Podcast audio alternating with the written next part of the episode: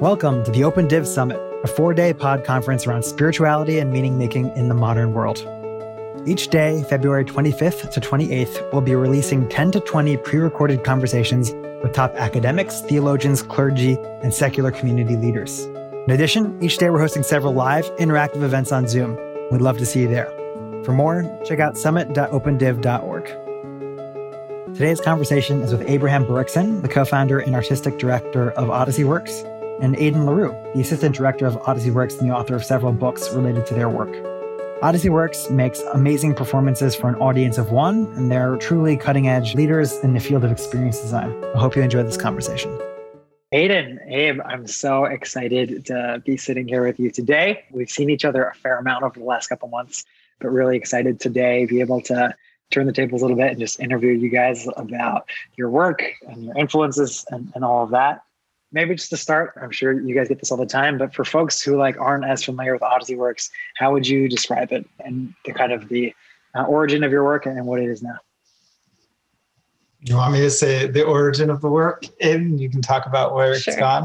All right, yeah. Odyssey Works is an experiment that was supposed to end that never ended. essentially, it was a kind of a thought. It was a thought experiment. I was hiking Molera State Park in Big Sur with my friend Matthew, and we were having this long conversation about this this problem of the relationship between the artist and the audience. And we thought it was just so weird that you create something and you send it out as as a product in the world and and hope that it finds the right person and and if it gets misread oh well and if you happen to one day run into that person that's nice but it lacked a certain kind of relationality and it also had this sort of broadcast quality to it way of thinking. And we got to the end of our couple miles hike down the Molera State Park down to the beach and we sat down and we started talking about well what would it be if you were to create work just for one person? I mean, it seems the obvious counterbalance right? Like oh why are we doing it this way? Why not do it a different way? Why not create for one person? Couldn't you make it more impactful if i can use that as a word?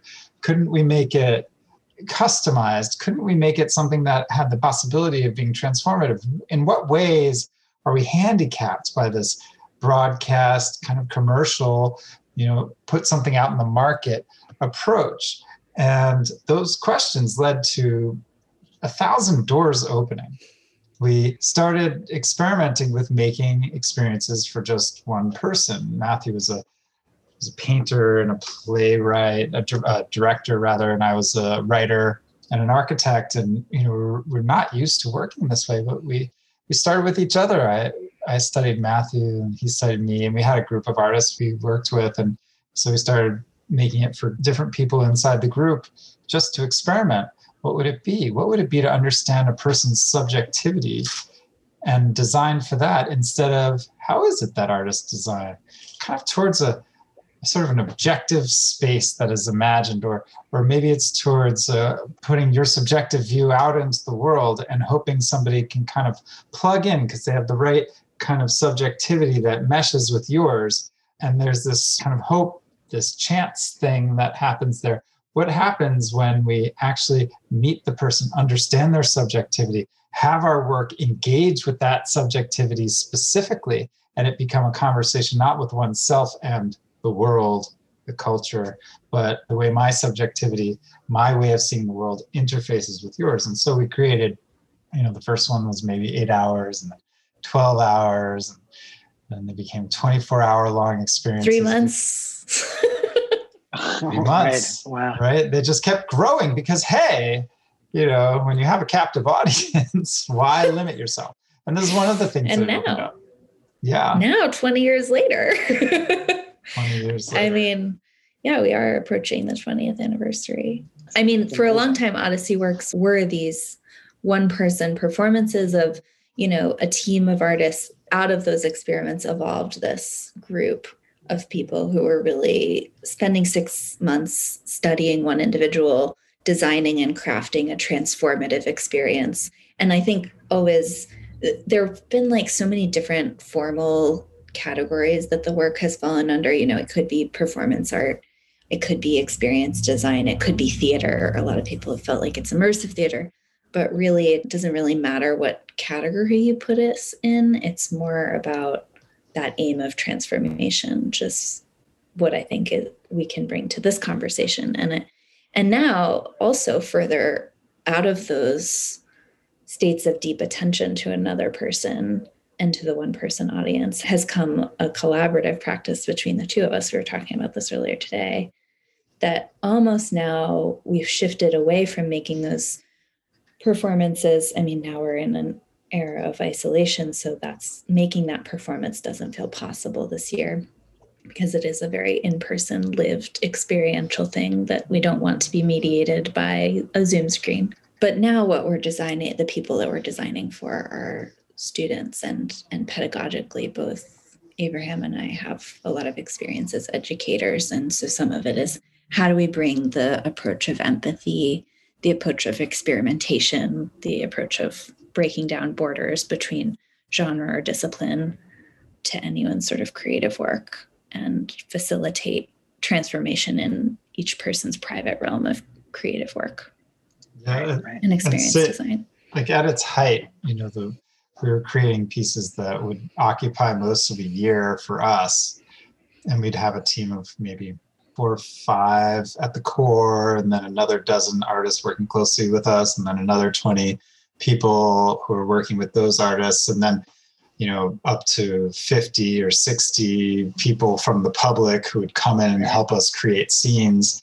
And then the experiences we design would span media from live you know experiences to reading a book to watching a film to having a talk with your mother to going for a walk pretty much anything we could think of that we could sort of consider inside a composition of states of experience which is what we really make is compositions of states of experiences that we're we're aspiring to offer our audience our participant. Anything that we can think of, we would were anything, and we had the sort of skill set to make amongst our people, we would become what Odysseys were. So, you know, we've had novels written, we have had long pieces of music composed and recorded and performed, sculptures. It, I mean, it's just so broad. Um, right. Hacking the New York Times, like all kinds of things. Yeah, and so I mean, um, first of all, it's so cool what you guys have, have all done one of the things that comes to mind, uh, I was talking to someone earlier today about your process and, and about this idea of designing for an audience of one is that it feels like it can kind of like short circuit one of the pitfalls that I know uh, I can sometimes get into, and many people get into around design, which is designing for just you know a too vague of an audience, like not being specific enough with the work. And it feels like you know there's no real hiding, right? Where it's like, I have this great idea for a thing, but like, does it work for Rick?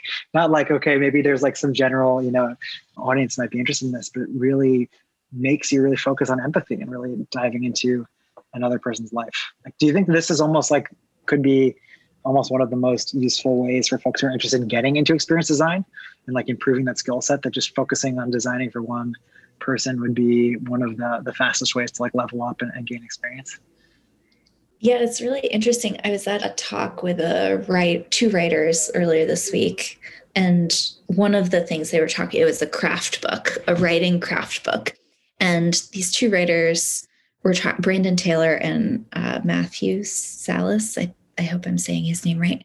Um, we're talking about how the like fiction workshop, which I don't know if you're familiar with that format, is like both of them are people of color, and they were like this experience fundamentally sucked for me, right? And some of the things that they were proposing was that the way that we talk about creative work just doesn't have enough concentration on audience, and people get really annoyed being asked, well, who's your audience? Because it feels like, how can I know?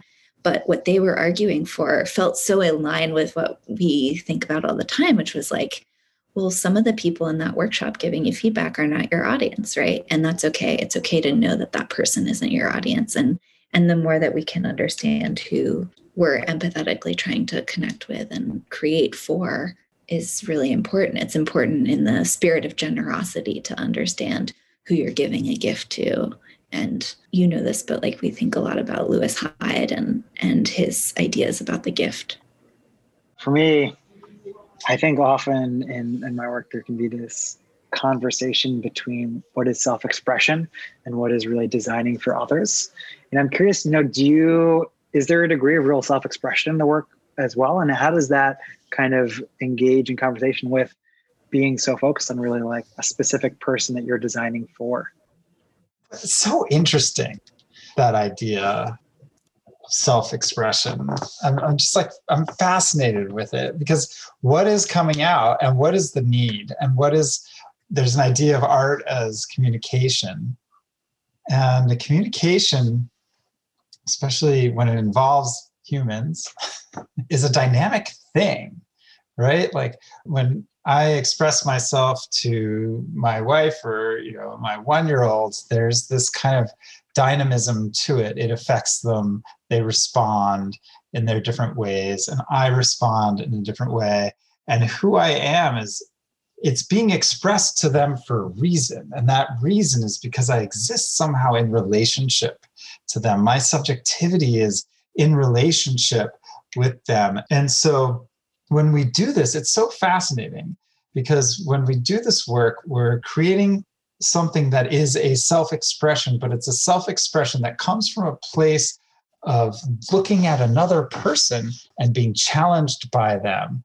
Like when we did the piece for Rick that I think you mentioned, he challenged us to think about ourselves relative to the way he thought about himself. He's very different. He's wildly successful, or he's very successful author and also a religious Christian. And we had to take him in with deep respect and understand how to look at ourselves, how to look at those things in his life relative to ourselves. And this is, I think, this was the big shock of this way of working, Casey, because I think in the design world, in our capitalist society, and I'm not going to go into some critique of capitalism, but in this world of like putting things into to market, there's a notion that you're unaffected by the person you're affecting, right? Like there's the person who affects and the person who's affected.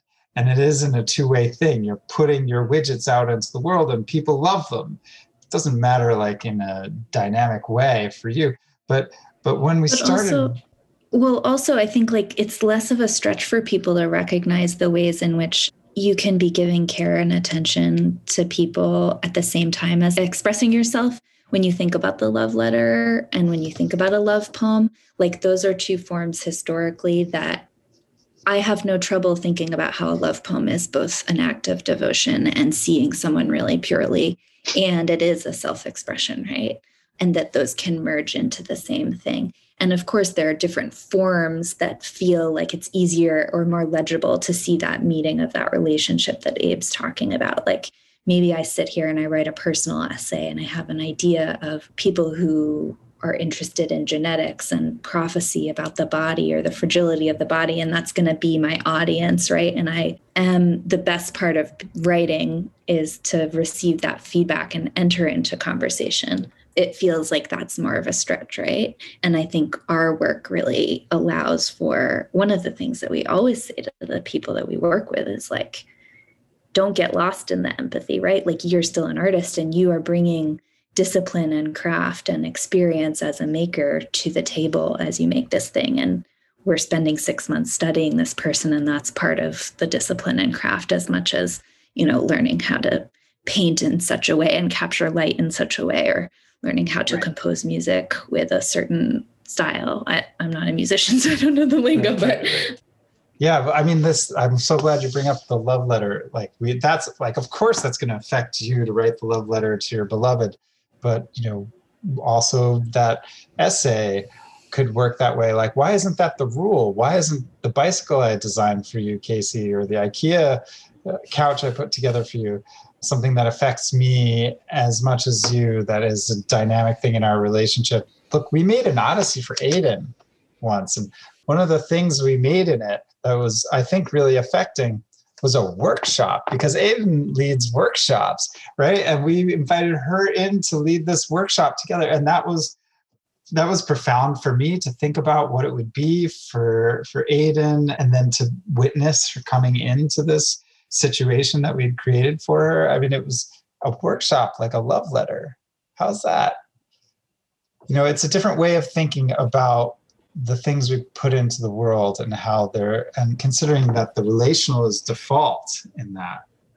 I, mean, I think so, structurally we're not trained also to recognize the relationality or we don't get to center it enough. I just think that formally, in terms of the way that often work is presented, the places that you present your creative self and your creative work don't allow for that relationality in the most profound ways. Like something we talk about in our book is like our measures of success aren't about selling tickets to a theater and then hearing enough applause or not, right? And I think those those measures, if you can return them to the relational and the dynamic thing that's like we're having a conversation, right? If you remind yourself of how what you're making is a conversation, how the space you're making with Open Div, the community, the conversations you're having, that is a crafted relationship. If we were to like retrain all creative people to to center that or understand that better in their own practice, then that would radically shift away from this idea, I think there's a lot of judgment of artists being like egomaniacs, right? And that's because they've been trained to not think of their work as relational. Right. Well, and I think it's so interesting because I feel like there's this like romantic image of the artist who just like sits in a hermit in a forest or on a, an island and just paints for for their own sake and you know does this amazing work and is not even concerned about you know how it's received and is just doing the work for the work's sake yeah, work with integrity right it's like idea of like I, I once heard a comedian, you know, talk about like doing comedic work with integrity is like, you know, the kernels at the end of the popcorn bag that haven't popped, those are the ones with integrity, right? And yes, but but like I think what's interesting about your the way you guys approach work is it's it's not about I have this kind of artist artistic craft that I'm you know is I'm serving as like I'm worshiping beyond all else, and there is still this seeking craft, but it's really about that experience, that emotion that I'm creating in another person, right? And that i think is also a view that's led you to go beyond just a single form right? It's not about a painting a novel a defacing of the times or, a, or an improvement of the times if you will. But it's it's a um, you know it's okay we want to help kind of create an emotion. Um, what are the symbols and structures that will allow us to do that? And i mean you talk about your work as trying to create transformative experiences. I'm curious you know can you talk more about that? Like what is it how do you think about taking the symbols of a person's life like a workshop with with Ayden, and then utilizing that towards something. And does that does does not like trying to engender transformation almost dip into kind of spiritual territory, personal growth? Kind of yeah. Yeah, totally. I mean, I think often we're very easily confused as like therapy, but I feel like it's more about we all go through many transformations in our lives and I think that's the thing about it that's interesting is that we can access someone's life at any point in time. There's not just like one point in time where it matters to have a transformative experience. Sorry for the noise if you hear that. But to me, I think that's also a way for us as artists to acknowledge the well of like where we work from, right? It's also transformative for us to be given such a gift to be trusted entrusted to be let in in that way with a stranger is profound. To be trusted to to guide and facilitate students is also a big very serious and transformative process. And i think for me it certainly fills up some part of me. And if it wasn't that deeply profound and meaningful then like what am i doing at that work you know? Like why bother? How do you feel about it abe?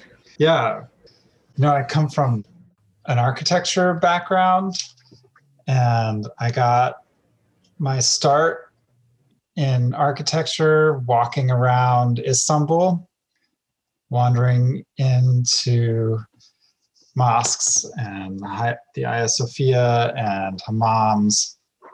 And all of these are not just incredible buildings, but they're buildings that come with attendant experience design on the way in, on the way out, on the inside. It's it's something that architects like to disaggregate from the buildings, but it's impossible, right? A, a mosque is a mosque, and you have to wash your hands before you go in. Um, which is part of the experience design. Once you're in, you're oriented. You're oriented to the earth and to the spiritual axes on the earth and you enter into a narrative. You enter in, into a place you have a place in that narrative. You're not just in hearing a narrative. You have a place in it and you're participating. And all architecture does this but of course the the religious architecture does this so well and in a way that's been more considered and more analyzed.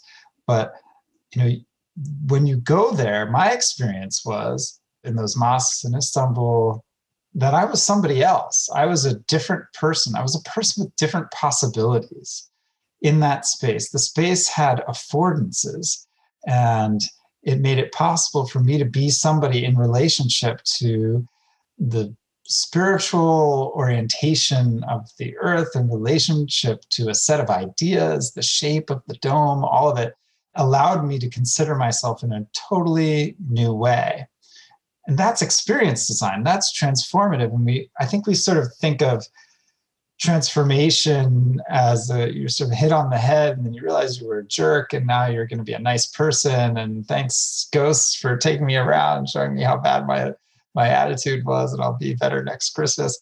But actually the context in which we're placed make possible for us different things. And they both structure our psychology and they structure our, our attention, which is no small matter. They make it possible for us to see and receive and be open in totally different ways. And I think it's easy to undervalue that. But the work we do has accidentally shown us the incredible value of that. Even little things like taking away your cell phone is transformative. Just hugely so. Spending more time than you would expect doing anything changes your attentiveness. Boredom even the act.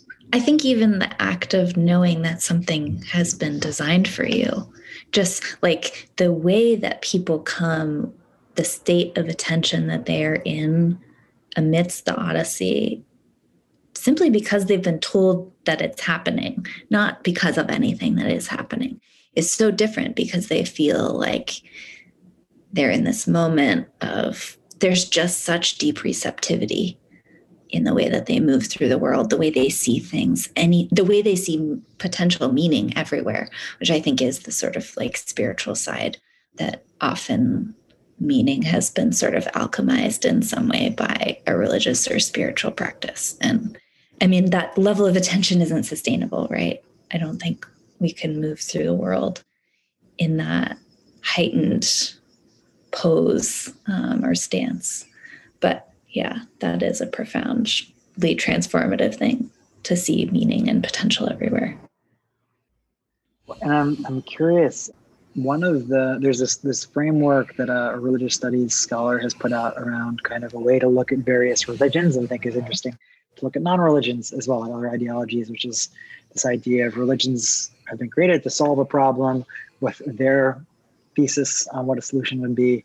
Um, they provide a path and they give you kind of exemplars of the people who've walked the path and like taken this route, right? So, um, you know, uh, an example would be like in Buddhism, the problem is attachment, or, or um, you know, aversion. The solution is non-attachment, and, and presence. The, the, the path is like you know, meditation, mindfulness, the eightfold path is laid out. I mean, the exemplars. There's people throughout history or teachers, all these people who've walked it, right? And I'm curious, I bring it up because with, with your work, when you're thinking about designing an experience for someone, are there any kind of like frameworks of understanding like, you know, I know like, you know, even some therapies will have some idea of like what, you know, progress looks like. Like, do you guys bring any of that to your work?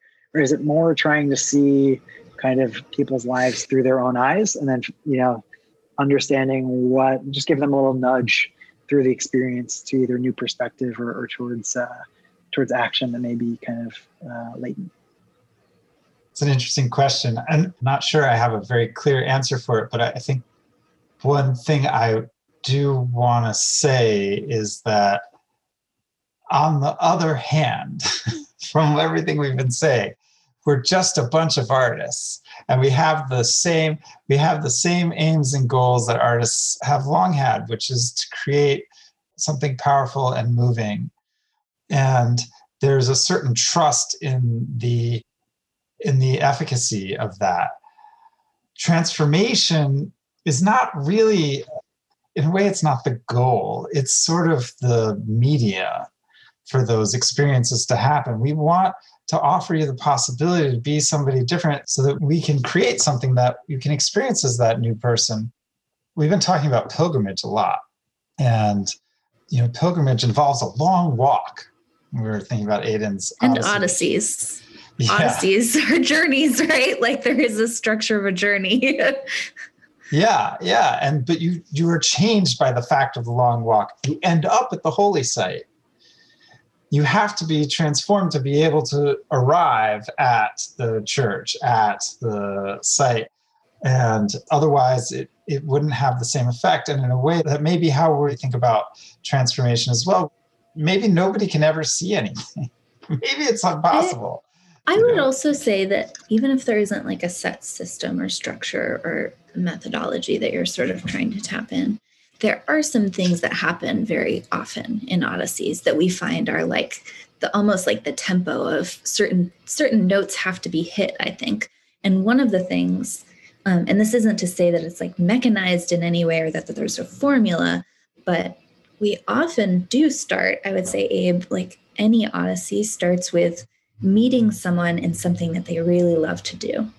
Oftentimes at the beginning, there's a let's embrace who you are so fully, or like go deep into something that really matters to you. Because part of that is about building energy, building a certain, like when we diagram, when Abe diagrams, because I'm terrible at making them, there's often this sort of like go deep into whatever most embodies that person's selfhood and then that's once you feel safe and secure in that, that's when you're more open to be challenged, right? Like it comes from this understanding that to have a breakthrough or experience transformation, you, have to be pushed in some way and tested in some way. And it's much easier to go into a test if you feel safe and secure on the start. So there is some like, and that lo- takes shape and looks differently for each person, right? But and being stripped down or removing some things that are comfortable like removing phone changing clothes taking away money and wallet and phone also now i think it removes the ability to document and it creates a state of presence there are some maneuvers like that that are techniques that can be used right and we have a lot of techniques in our toolkit but they don't happen in a sort of like rote formula it's more like we've seen these things that work and can facilitate that. Yeah, so interesting. And that's, I think the phone in this day is such a powerful blocker of experience when it's present, such a, a shift in what is normal, um, or shift mm-hmm. from what is normal to, to take away. And maybe this is an interesting time to talk about the God iPhone axis. You know, you guys have kind of in your work and in some of the, the, the course. Yeah, would you would you talk a little bit about that? What is that, and why? How does it play out? And how you think about some of the work? You know, this is actually the name of Abraham's phone network. Right? It's yeah. that's how it started. that's hilarious. Oh my god! Yeah. Well, it was before I had an iPhone actually that I thought about. I, I couldn't stop thinking about the God iPhone axis. It's the iPhone is the most manifest thing I could imagine at the time. I don't know, maybe the iWatch is. I'm not really sure, but there's. It's just this is manifestation. Like it. This is worldly. This is as worldly as you can get, and God is at the other end of that axis, which is the most sort of otherworldly and considering them on an axis is has been fun uh, and really interesting because there's on an axis you move and there's a relationship um, and this really came i think this really came into most application for odyssey works when we were doing our 2013 piece which was largely about immanence which an immanence is kind of god iphone axis. Like the more you go into the profane the more you can enter into the divine right? That's the god iphone axis. Like you can it's it's an idea of non-monastic spirituality you might say.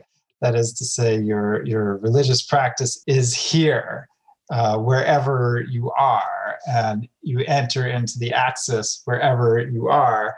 And um, in and our, we talked about it a lot in terms of the subway as the yeah. sublime in terms in that piece of like the the transcendence of the grime and and being also witness to so many people and moving through spaces and seeing horrors at the same time as being privy to such intimacies like watching someone respond to the call to prayer on a moving train you know like yeah it's all intermingled and that's the god iphone axis and and it's and i think that's where we work in, in odyssey works right? Because the person's life is our material and it's it goes from the profane to the to the divine to the sublime and everything is an entry point which is really interesting. Everything is a, is an opportunity to have a different way of seeing. And when we use some of these techniques that Ayden mentioned, which are really easy, actually, I mean, that's I think our biggest secret is like our our main techniques are pretty straightforward. Like if you use just, a blindfold. like a blindfold really does a lot. Removing you know? any sense, one of your sensory experiences will change how you understand the world. Yeah. Having somebody not feel judged for just a minute, you know, is just so powerful that your consciousness opens. And then from any point of experience in your life, you can have a really transcendent experience. It's transformative there. And I think that ability, I'll just add on one little thing, which is that so central to our work is that thing that Abe is saying, where like your life is the material. There's no boundary, there's no barrier, there's no crossing the threshold of into art and out of art in the way that we work. And the permeability of feeling like the art that's being made for you actually affects your life and bleeds into it. And that there's some frame, but that the frame is kind of false actually really matters. And I think that that connects to spirituality or whatever sort of connection to anything divine is for for people right? Is that it can't be partitioned off right? And that you can go to a separate space maybe. You can go into a church or a monastery or um, a temple but there's an order of dervishes I can't remember the name anymore. But they're sort of they're both famous and, and a little bit of I don't know maybe a joke, not because they're they're not serious, but because they're something you always refer to. This order of dervishes whose path is through sin, through doing all the wrong things. I wish I could remember their name. And you know, they smoke and drink and do whatever else, but the practice is to be unattached internally to live through that without the negative effects. It's supposed to be you know, the hardest way to be a dervish um, because you're uh, you're you're doing all the things that are going to drag you in the wrong direction, and yet inside you're staying free. Amongst the dervishes I knew, that was a uh, that was always like, well, no, no, no, I'm being, I can't remember their name. I wish I could, but I'm being that kind of dervish. I'm not actually breaking the rules, you know but i think that's that's some of it right? Like there's the divine in every experience is kind of the idea. Right right. Well and, and abraham you've talked a little bit i think about i know you've spent some time sufism. Ayden i know less about your your kind of spiritual background but i'm, I'm curious how do those experiences shape how you think about experience design beyond you know visiting mosques and all that? Is, is there is there some kind of influence or yeah. For sure. You know you have, I think, in some spiritual practices, especially mystical and meditative practices, this kind of these two steps in an experience design. One is preparing the state, right? In a way, that's kind of what meditation is. You're changing, you're working towards a different inner state. And then the second one is whatever comes next, whatever you do in that in that state. That's why I was talking about pilgrimage, which is a kind of long preparation of the state and then the arrival at the end goal. Of course, maybe the preparation of the state was the point, but there's this sort of constant dialogue and contexts, communities, prayer practices, the Sufis zikr or dhikr, they prepare a state. And then when you can then move into uh, prayer or something more, more specific, there's a different kind of openness there's a different sort of spiritual relationship to that i think about you know you go to the dervishes i was spending time with and the practices I was learning whirling dervishes. The they weren't the Mevlevis; they were the other whirling dervishes, the Jerrahis. And you know this this is a practice called the Sama, which is means audition, means like sort of like you know we're doing art basically, and it's often through the centuries it's meant various different kinds of art practices, dance, music primarily, but also poetry. And the only ones I know of now are the whirling. But there's this whole experience designed to get to the place. There's a zikr beforehand, there's hours of prayer, and um, the preparation that the dervish does before he, and it's, you know, traditionally only he, but in contemporary practice, especially for the Mevlevis who are now in the United States, there are women as well. The practice of dance is this kind of very worldly thing that then becomes transcendent. And, and there's, to be more specific about that, there's craft, right? There's this idea that the craft has to be perfect. And when you get deep into the craft of the dance, and the music, which is a central part of it, it has an actual effect. It has a transformative effect, and you are changed. And so, this is of course, there's experience design throughout religious practice, especially Orthodox and traditional and more other traditional practices. But this one has had a huge effect on me because you, you could see how the specificity of this mundane thing aesthetics, music, the room, the conversations, the meal you had all contributed to this transcendent experience, which is so on the other end of the God iPhone axis. You know, um, dinner is not that far from iPhone, but dinner is a really important part of how the whirling happens or the witnessing of the whirling happens. If that makes sense. Yeah. The clothes matter.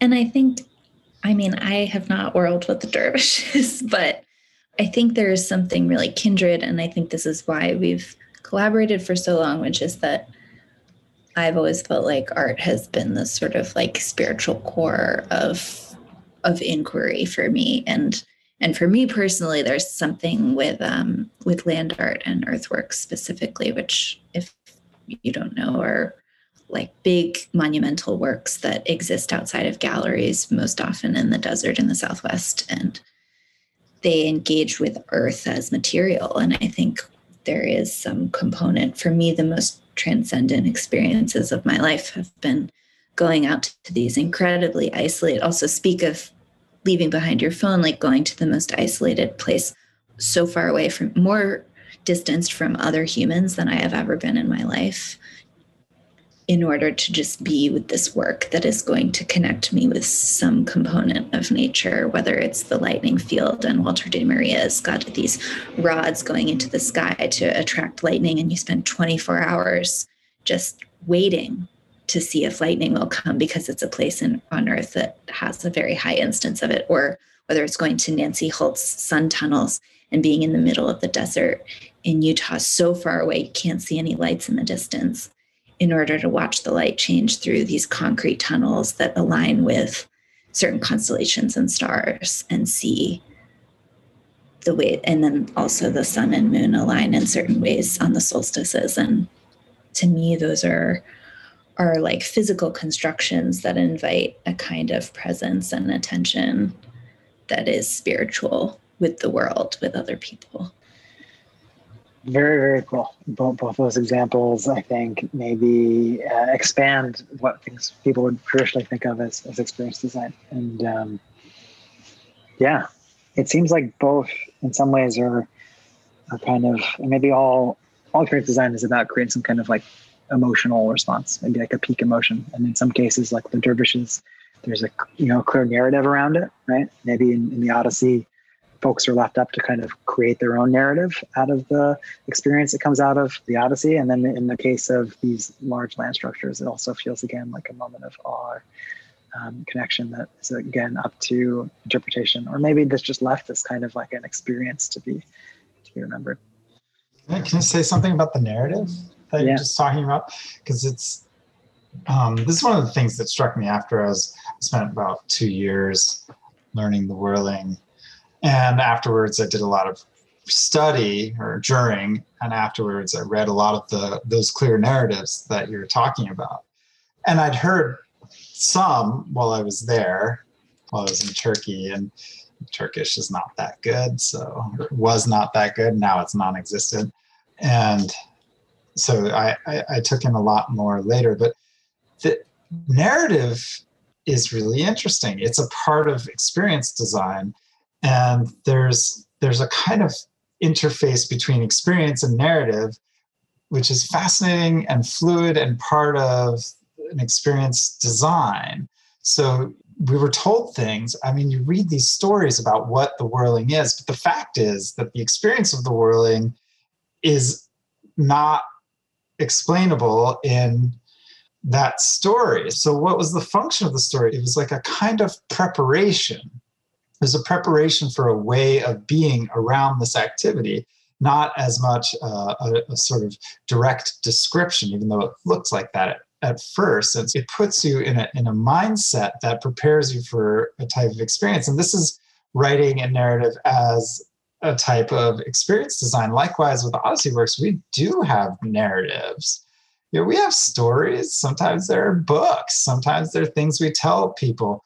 But those stories, when we're at our best, are there as a piece of the experience design, not necessarily as the takeaway.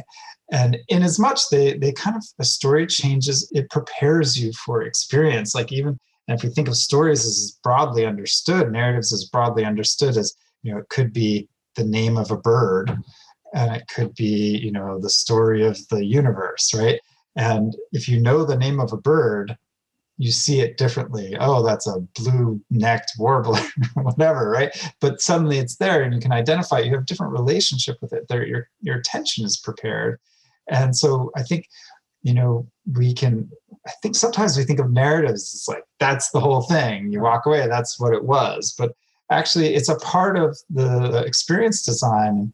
And you know, there are narratives in religion that are ridiculous, right? Like you, they don't make any sense. You know, pretty much all of them make no sense if you sort of look at them literally, but if you understand them as a kind of preparation for a way of relating, if you understand, you know, the idea that you're eating the body of Christ and drinking the blood, like it's hard for that to work out with in the mind of somebody, you know, a physicist, but you're a, bio, you know, a biology student but but if you take that in as a preparation of a, of a sort then the experience is different right? It's not because it doesn't all go through the same part of the mind. There's just so much too how i experienced the lightning field. Like you're not allowed to take pictures there and they're very very strict about it. The only images that can exist of most of De Maria's work are the ones that he took on film like decades ago. it's the same with the Earth Room in New York. And so I get a story, right, of what this place is. I get an understanding of what it means for me to go all the way to the desert in the Southwest and like find my way. Is it into Quemado, New Mexico, some rural town? And then some guy's going to pick me up in a truck and drive me another 45 minutes out into the middle of nowhere on the cusp of the earth to be alone at a cabin with only a few other people. Like that's a story that i get and i can't i can see a story too in the images that i'm not allowed to take. Um, but nothing's going to capture that time you know? And that almost requires it to then be transmitted via story right? Like it narrative is the only means of communicating. Mm-hmm. yeah um, well, Abe, and I realize we're, we're kind of towards the end, but thanks so much for taking the time today to talk a little bit more about Odyssey, influences. Before we jump off, if folks are interested in learning more about Odyssey Works and some of the uh, fun things, shenanigans, courses, other stuff that y'all are putting together for 2021, where should they look? Well, you can find our books on our website, which is odysseyworks.org, O D Y S S E Y W O R K S. Wow, I can still spell dot O R G. You can get books. We also have something called the Library of Experiences, which is a separate website that's a compendium of um, experiences we've designed, experiences artists we love and respect and admire have contributed. Some of them are based on Odysseys, they're like abbreviated versions. And it's kind of cool. You get a set of instructions and you can filter them for type of experience you want psychologic, creative, playful. What are some of the other? They're like emotional tags that we have in narrative, there. narrative, narrative. Yes, spiritual. and yeah, our courses are on our website. You can sign up for our mailing list, which is where we announce things. Um, it's all through the website. That magical portal of transformation. Wonderful having just been through one of your workshops, incubator, I can I can't recommend it enough to check out what you guys are doing and your unique pedagogy and approach. Abraham, Abe, thanks so much for being here today. Yeah. Thank you, so Casey. much, Casey. So lovely talking to you. Thanks for listening to this conversation from the Open Div Summit. For more, check us out at summit.opendiv.org.